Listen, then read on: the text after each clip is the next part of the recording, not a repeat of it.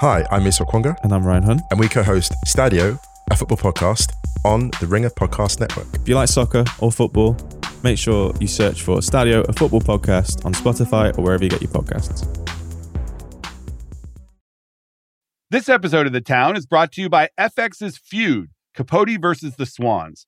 The second installment in Ryan Murphy's Feud anthology tells the story of acclaimed writer Truman Capote, once a confidant to society's most elite women, whom he nicknamed the Swans. Starring Naomi Watts, Diane Lane, Chloe Sevigny, Calista Flockhart, Demi Moore, Molly Ringwald, and Tom Hollander. For your Emmy consideration, visit fxnetworks.com slash FYC. This episode is brought to you by Jiffy Lube. Cars can be a big investment, so it's important to take care of them. I once got a car that I started out with 25,000 miles on. I got it to over 200,000 miles because I took care of it. You know how you take care of a car? You take care of the maintenance, the oil, the brakes, all that stuff. And if you don't, you can have a car just completely fall apart. When your car needs maintenance, head to Jiffy Lube. They provide automotive excellence at speed. Get your oil change, brakes checked, tons of other multi care services. It's all done by expertly trained technicians who actually care about taking care of you and your car. Jiffy Lube, car more.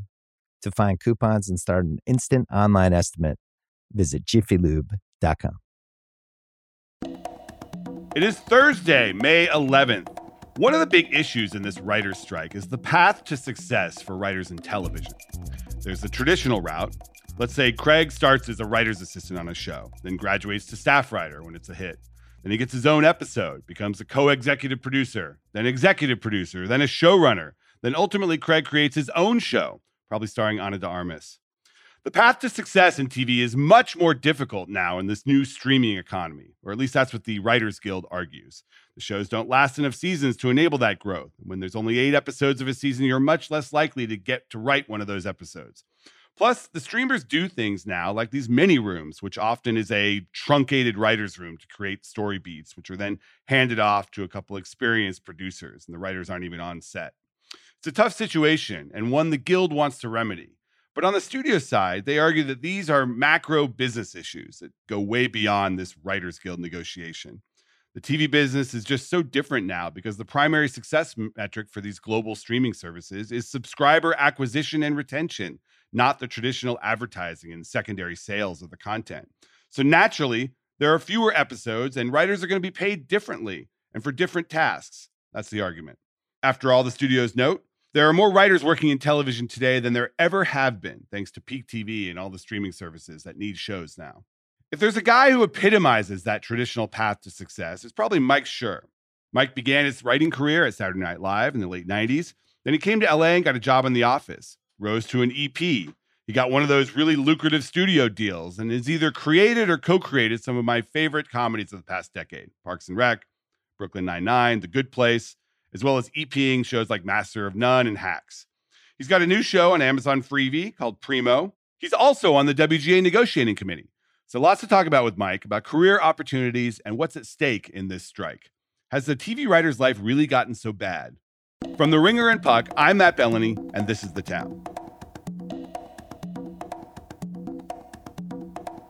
All right, we are here with Mike Schur, who is the executive producer of the new Amazon Freevee show Primo, and he's on the WGA negotiating committee. Doubly relevant today. Welcome, Mike. Thank you. Thank you for having me. All right, so I want to talk to you today about the life of the writer, the TV writer in particular, because you are, by most measurements, the success story. You got your start working on SNL, you worked your way up. I'm looking at your guild statement that you put on the website. It says, I have watched as the blueprint for writing careers in television has been completely upended by smaller orders, capped writer budgets, and the inability of young writers to gain meaningful experience in all phases of production. So, does that mean that a guy like you, who is clearly monster talented, is not going to rise through the ranks like he once did? Well, thank you. But yes, this is my exact fear. I came out here, I worked on SNL for six and a half years. I came out to LA. My first job was on The Office. Greg Daniels took three completely inexperienced writers, me, Mindy Kaling, BJ Novak. None of us had ever written anything for like, you know, episodic television. He taught us every part of the job. He taught us how to write, rewrite, how to be on the set, talk to actors, talk to directors, rewrite for production. He taught us how to edit, how to sound mix, how to color correct, all of the parts of the job that you need to succeed. And now the entire system has been compartmentalized. So, first of all, instead of 22, you're doing six or eight or whatever. You do all the writing, and then all the writers leave. Then you do all the shooting, and then all, all those people leave. Then you do all the editing, and then you do all the post stuff.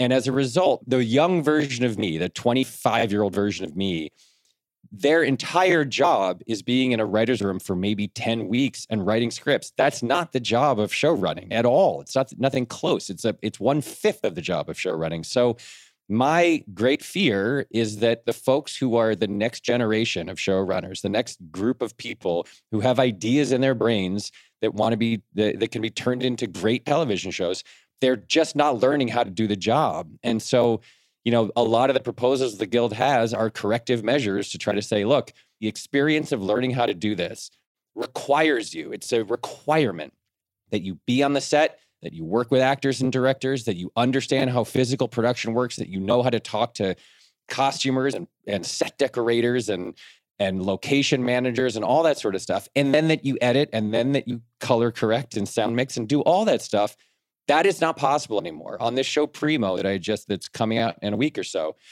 it was the same thing. I mean, we were doing it over Zoom because it was the pandemic, but we shot in Albuquerque. We personally flew out the writers to Albuquerque to have them be on the set. They weren't paid to be on the set. But we were like, you guys have to come. They're all young writers. We are like, you have to see this. You have to understand how this works.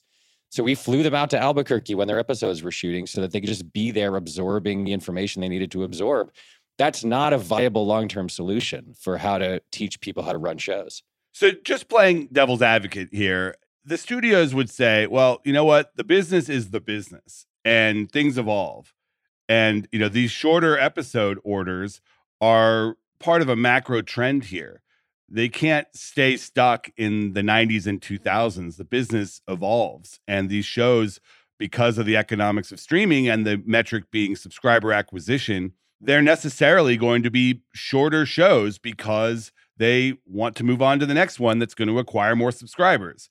How do you counter that? That you're essentially, I mean, the analogy would be the, you know, the auto worker. If you are a auto parts plant in Michigan, you'd love to make gas powered engines forever, but the EVs require different parts, fewer parts. So you can't just keep pretending that gas engines are the thing and keep the vendors happy. You got to evolve. Well, here's why that analogy doesn't quite hold. Okay. If they want to make shorter orders, that is entirely the prerogative. We cannot legislate to them how many episodes they make of anything. And that's not what we're trying to do. All we're saying is, regardless of how many episodes you make, there is a system that has been mutually beneficial for 50, 60 years now, which is you order a TV show. The people who know what they're doing teach the younger people on that TV show how to make TV shows. And then those people go on to make other TV shows. That is the system that has made them billions and billions and billions of dollars without really having to do anything. Except pay these writers and creators yeah. hundreds of millions of dollars. But yes. Right. But here's the thing they have hundreds of millions of dollars. Yes. They have billions and billions of dollars, and they're scrimping in the margins. This is penny wise and pound foolish because it makes their balance sheets, their quarterly reports, very slightly better every quarter. And what they're losing is a massive amount of institutional knowledge. And we're not asking for enormous amounts of money for writers to be on the set or for writers to be around in post. It's not, it's a rounding error. Apple just gave back their shareholders and in stock buybacks, they spent $90 billion buying their own stock and giving the money back to their shareholders. If they had given their shareholders $89.6 billion, they alone could have paid the writers everything we're asking for. So it's not like they don't have the money. They're just deciding that it doesn't matter whether people learn how to do the job, and it, which is so ironic because people learning how to do the job while on TV shows as young writers is exactly what has allowed them to make all this content in perpetuity for decade after decade. So Sierra Ornelas, who's a creator that you've worked with on Mm-hmm. Rutherford Falls, she had a great tweet storm yesterday in which she said that she got her start on Happy Endings, an ABC show in 2010. She said on that show, there were 17 writers on season one, including seven staff writers, the introductory position. Over three seasons, there were 23 writers on the show, and 21 of them eventually became showrunners. Yeah. And she ended it with, so obviously this would never happen today. Yeah. I went back and looked at the shows I've worked on, Mm. and the uh, these on The Office. If you look at the IMDb of The Office, something like eleven of those writers became first time showrunners, including me. I left and created Brooklyn Nine Nine with Dan Goor. Brooklyn Nine Nine staff created like eight or ten first time showrunners, and that was Dan teaching them what I taught him that Greg Daniels had taught me. Like this is the system. It's a really good system. Again, mutually beneficial. Like we get to make a living and have a career the studios get this endless cascade of new ideas, new showrunners, new content that fuels their content pipelines. And they don't either they're ignorant that this is the case or they don't care. But what's They're not coming down the Are you kidding? They have very sophisticated lawyers and business development people that know exactly the cascade see, of money. here's the thing that yes, they do, but do they know exactly the degree to which that cascade of money has been generated by this kind of oral tradition, this active passing down of information about show running from person to person? I'm not sure they do. Or if they do, they don't care. And what's coming down the pike for them is a bunch of first time showrunners who simply don't know how to do the job and a bunch of shows. Like you think it's expensive to pay writers guild minimum to be on the set? Wait until show after show after show is breaking down and falling apart and having to take production pauses because people just aren't prepared to actually do the job that they've been hired to do. So the other thing that the studios would argue here is that these conversations and the guild jumping up and down about compensation ignores the overscale compensation, meaning, you know, the guild negotiates what the minimums are, and then your agents negotiate beyond that. And the guild doesn't actually have much access to the money that people are making beyond the scale compensation. And we've seen over the past decade the explosion in fees paid to these writers for you know you used to make a million two million if you were an, an overall deal at a studio now you get five to ten per year. You know these top writers and these are friends of yours and you could make a hundred million dollars as a writer. That was not possible under the previous system except for the very top people. So what do you think when they say you know that you sh- we shouldn't be talking about the ceo pay of these companies without mentioning the fact that the upper echelon of tv writers have become enormously wealthy over the past decade? Well, like every other labor force in America, what has happened is there's been this striation, right? Where the folks at the very top make an enormous amount of money and everyone else makes minimum. That's really the problem here. You're right. The guild only legislates minimums. That's all we have the ability to do. But 50% of the writers in the guild now make minimum, including a lot of people who were making really good livings just a little while ago. Because what's happening is, you know, you had an episodic quote if you were a writer. Let's say you've been in the business for eight years, 10 years, you're a co EP, you're a co executive producer. You have a quote. Your quote is $35,000 an episode, right? Well, you used to get on a show that had 22 episodes. That's a lot of money. Now you're on a show that makes eight episodes, and that show might take just as long to make as this show that did 22. sure So you get eight paychecks instead of 22. It's spread out over a year. You're amortized down to a weekly guild minimum. So if they're going to pay everybody minimums, the guild has no choice but to say, okay, we got to raise minimums as much as we can. And they like to point out all the time that there's this echelon at the top that, of people who have these mega deals. That's true. But that's a very small number of people. There's 12,000 people in this guild. And you can't say, look at the top 20 earners and that's a you know proof that everybody's doing great when 50% of the guild is working for the minimum allowable by law. Well, and many aren't working at all. That's another wrinkle Right. in the guild negotiation is that the argument the studios make is that this guild is run, or they would probably say hijacked, by people who consider striking to be their job because they don't have a job as writers and they want to fight, fight, fight because that's what they do. And it's not representative of the average writer who is actually doing okay because of the overscale compensation and the payments that they get for producing and all the other things that they do. And that's the real problem here. Well, I can promise you that none of us want to be doing this. It is not, you don't get into writing to walk in circles in front of the Paramount lot for four hours a day. You get into writing to write. Speak for yourself, man. I need my steps. and the other problem here, again, is like when the middle class of any workforce is hollowed out to the degree that it's been hollowed out in writing, then you have, again, a couple folks at the very top who are doing really well. Everybody else is either making minimum or not employed or working eight weeks a year maximum or whatever. And so, yeah, those people are fired up. They're really angry because what had been a promising career, a, st- a ladder of success. I'm going to go here, then I'm going to get this job, and I'll move up, and I'll become a producer, and I'll write a pilot, and all the, those things that used to exist. Those are gone now. You're lucky if you work 12 weeks a year. And if you work 12 weeks a year at guild minimum, you are not making enough money to live in New York or Los Angeles. So, yeah, people are angry. People are mad. And it, I wouldn't say the guild has been hijacked by those people. I would say that those people are the predominant members of the guild in terms of numbers, and they're angry about what has happened. So, you know, this isn't this isn't the fault of like you know, whatever young, angry activists. This is the fault of the companies who have completely upended the pay structure and the career structure of the industry to the point where people feel like we have no choice but to draw a line in the sand right now. Haven't there been, at least from the big picture perspective, positive developments over the past decade for writers? I mean, you look at the people who are television writers these days, it's much more diverse than it used to be. There are more writers because there are more shows we can talk about like what you just did the number of episodes and the kind of the, the the, writing conditions but from some perspectives it's been a heyday for writers.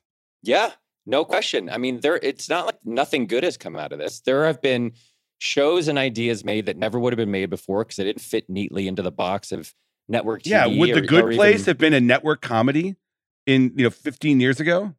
Maybe not Maybe not. Yeah. Uh, but, you know, far beyond that, there's, you know, Primo was written for ABC originally. It's a show about a Mexican American family. It was, we wrote it for ABC. Shea wrote it for ABC in 2017 and it was passed on. So, and now, you know, five years later, Freevee exists and Freevee picks it up and makes it into a show. So, without question, it's better. There are more interesting ideas being produced, more shows being produced from, from, folks who were traditionally marginalized by the television industry. That part's great. The part that isn't great is if that's the ceiling, that you just make one season of a show or two seasons of a show, and then you can't get another job. You can't work again. You can't find the next step on that ladder. Well, that's better than it was, arguably. It's still not good. And you don't want to get into a situation where folks get their foot in the door and then the door slams closed on their foot and causes them enormous amounts of pain and they never actually get through the door. And that's what a lot of folks are finding out now is that like just at the moment that the world seems to be broadening to include their voices and their ideas in the panoply of ideas that are aired by television that's the end of the line. And that can't that that's not that useful or helpful to their lives and careers This episode is brought to you by Jiffy Lube. Cars can be a big investment, so it's important to take care of them. I once got a car that I started out with 25,000 miles on. I got it to over 200,000 miles because I took care of it. You know how you take care of a car? You take care of the maintenance, the oil, the brakes, all that stuff. And if you don't, you can have a car just completely fall apart. When your car needs maintenance, head to Jiffy Lube. They provide automotive excellence at speed. Get your oil change, brakes checked, tons of other multi care services. It's all done by expertly trained technicians who actually care about taking care of you and your car. Jiffy Lube, car more. To find coupons and start an instant online estimate, visit jiffylube.com. This episode is brought to you by Cars.com. When you add your car to your garage on cars.com, you'll unlock access to real time insights into how much your car is worth. Plus, view its historical and projected value to decide when to sell. So when the time is right, you can secure an instant offer from a local dealership or sell it yourself on cars.com. Start tracking your car's value with your garage on cars.com. I saw some media coverage this week of the special place that Netflix has in this whole conversation. Some outlets have said that this is being called the Netflix strike on the picket lines. Do you agree with that? Do you feel that there is special animosity out there towards Netflix for having created the streaming model and implemented some of the practices like lower episode counts and buyouts and all that stuff that is kind of coming home to roost in the strike or is it not true? I think to some degree it's true because you know when the when the book is written about this era of entertainment the story will be that no company I think in the history of Hollywood did more to upend and revolutionize the way content is made in a short amount of time. In in a blink of an eye. I mean you're talking about legacy companies that have been around for 70 80 years all completely upended by one company over less than a decade. So to some extent yes and you know all these other companies all the streaming wars started with netflix all of the kind of shifts in terms of episode order the the model for payment for back end payment all that stuff it all came from netflix. They invented all of it. So to some degree yes they are bearing the brunt of it. However the other companies are doing the same stuff now right? So maybe netflix started it or paved the way but it's not like the other companies are doing anything different. They're all doing the same stuff now. And as and the truth is that as long as the companies insist on fit, forming this kind of fake trade alliance that the AMPTP, which is a, it's not a very fake, it's a real alliance. It's a real alliance, but it's also hilarious that the you know these are like eight of the biggest media companies in the world, the the eight biggest media companies in the world, and they all hate each other and they're all in competition and then every three years they come together and link arms and sing kumbaya and decide to try to crush labor as a singular unit well they're but they're also not really in the same businesses all of them and i mean i can only imagine Right. tim cook and apple being like wait what am i what group are we involved in we're in a we're in a trade association with paramount global which is worth 11 billion dollars and we're apple and we're worth a trillion Yeah, that's another issue. And that's a game theory problem we're trying to work out too. To what degree are they, in fact, in any way, shape, or form aligned? Like if you're Sony or Universal, you know, content is 95% of your company. And if you're Apple or Amazon, it's what, a 12th of 1% or something? I mean, Amazon makes content to get people to pay $99 a year or whatever it is so they can get toilet paper in 48 hours. Like they're not the same company. So, I, you know, is there extra animosity for Netflix? Maybe um, because they're the most famous and they're the biggest and the and the kind of originators of a lot of this stuff. But everyone who works at every company is feeling the same stuff happen to them. Yeah, we wrote in my newsletter a little about this issue of whether the studios could be picked off one by one. And everyone I've talked to said that that's not really feasible and it would just cause chaos because ultimately you'd have to go back to all of them. But like I could see at some point A- Apple being like, guys, what are we doing here? Really? Like it's been six months. We got no shows and trying to put pressure. And hopefully there'll be a little bit of a jury dynamic that works on the studio side that kind of gets them to come to a, an agreement.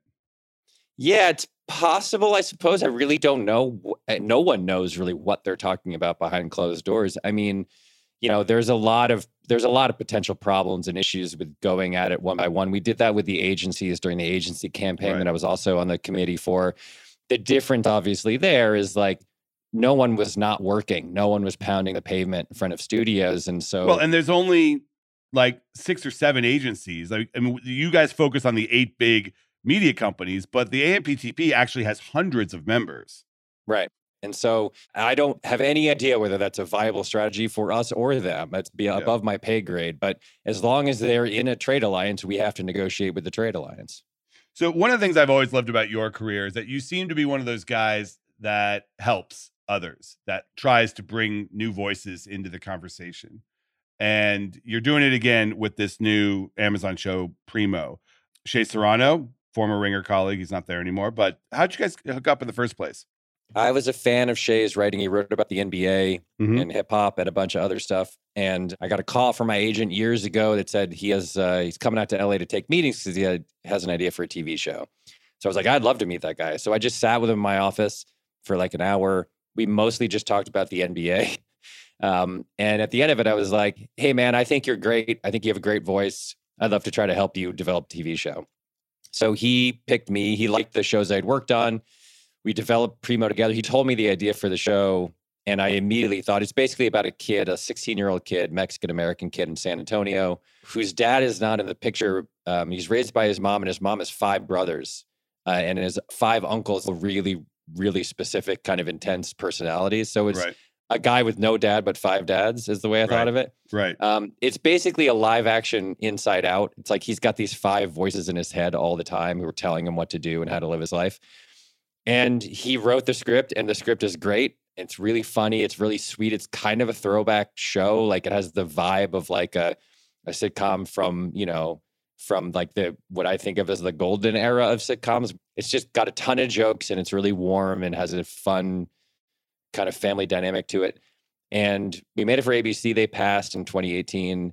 And we just kept slipping it to people as these new places cropped up. This is another good thing, by the way. And when you're talking about positive aspects of the last decade, there's all these new outlets who are making stuff. And Freevee popped up, and the woman who was in charge of content for Freevee is a woman named Lauren Anderson, who was at NBC and covered Parks and Rec and some of the other shows I've worked on. We slipped it to her. She loved it, ordered it. We made the show, and I think it turned out really well. It'll be on uh, next week on Freevee. Now, how involved are you in these shows that you are not the creator of? Like, because you you've had your hand in like Hacks and Master of None. They come out of your pod at NBC. Like, how does that work? And what is your involvement once the shows get going? It honestly varies from show to show. So Jen Statsky, Paul Downs, and Lucia Aniello pitched hacks to me. Jen had worked with me on Parks and Rec and then all through the Good Place. They pitched me that idea. That idea was so fully formed and fleshed out that I was like, this is great. And I have nothing to offer you except I'll give you directions to the various lots that we have to pitch to. And that's that's about all I can help you with. So in that case, I was like, I just lent whatever weight I have in a in a pitch room. Well, and your deal, them. right? And my yeah, and my deal, yeah. And producers and and folks who come along with that with my little kind of crew. And when HBO Max bought it, like I was like, look, I will help you however you, want an extra set of eyes, you want me to read scripts, you want me to weigh in on stuff, just like I'm here when you need me. But they were had it so well thought out and were had such a good, you know, experience making TV. They didn't need me that much. They really didn't. I read scripts, I gave them my thoughts, I gave them notes, I I read stage directions during during read throughs, but like they just had it so fully in their brains that there wasn't a need for me to be a, a like heavy handed. With Primo, it's a different story. Shea'd never written anything for TV, so in that show, I was in the writers' room every day. I was sort of running the writers' room with him, teaching him and the other folks how to like break stories and do certain basic things that like Jen, Paul, and Lucia didn't or had already learned. So it really varies from show to show. With Master of None, it was somewhere in between. It was closer to the hacks model because Alan Yang um, had worked with me for years and years and years and was super smart and knew how to do all this stuff. And and I was more of a like advisor. I helped in editing a little bit because they had done less of that. So it's not a one size fits all thing. I sort of fill whatever role the particular project needs me to fill. And it brings it back to this whole notion of having the writers in the room and on set being able to learn from you. Totally. Like Alan Yang, again, on Master of None, he had worked with me for the entire run of Parks and Rec and had risen up to be like a sort of co EP. He had covered the set for episodes he'd written a million times. Um, you know, he pretty much knew at that point everything that I can teach anybody. And so there wasn't a need for me to be like hands on while he was, you know, I helped with there are certain things about starting a show, running your own show that you don't know yet that you have to learn. But he's a sponge, that guy, and Aziz is too. And they they learned extremely quickly how to do things exactly the way they wanted to do them.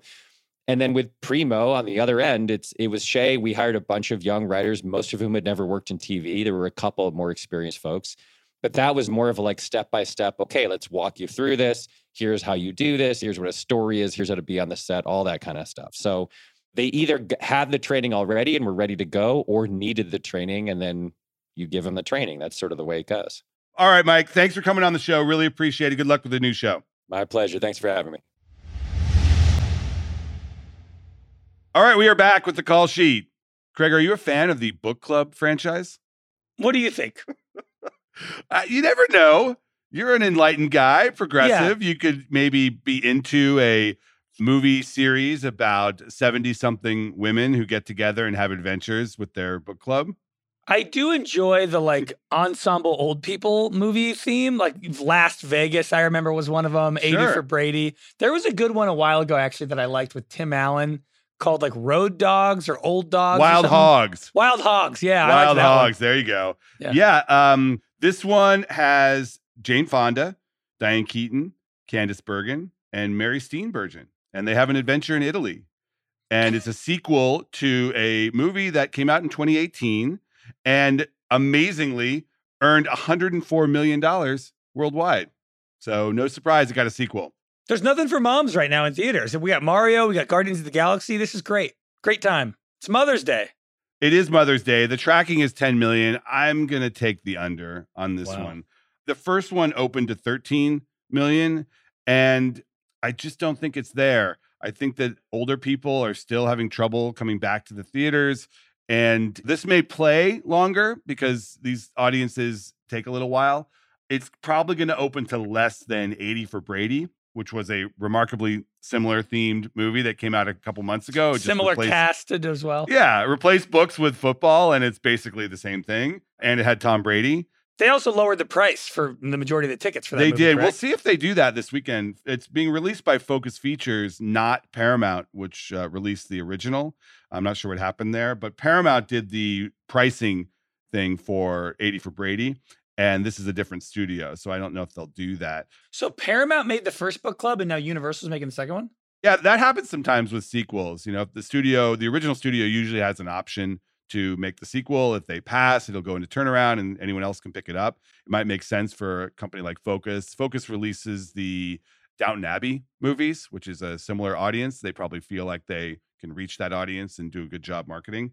But uh, I just think 10 seems high for this movie. Uh, I want to be proven wrong. I want these older ladies to have their box office moment. They should lower the ticket prices. Old people love discounts. Let them bring a coupon. They do. I know. You're going to go to the like four in the afternoon mm-hmm. showing. It's probably going to be sold out, but then the 8:30 will will have plenty of seats available. Twenty percent off. Eight thirty. All right. Enough ageist jokes for today. I want to thank my guest, Mike Schur. I want to thank producer Craig Horlbeck. I want to thank our editor, Jessie Lopez. And I want to thank you. We will see you next week. This episode is brought to you by State Farm. You might say all kinds of stuff when things go wrong, but these are the words you really need to remember. Like a good neighbor, State Farm is there. They've got options to fit your unique insurance needs, meaning you can talk to your agent to choose the coverage you need, have coverage options to protect the things you value most. File a claim right on the State Farm mobile app and even reach a real person when you need to talk to someone. Like a good neighbor, State Farm is there.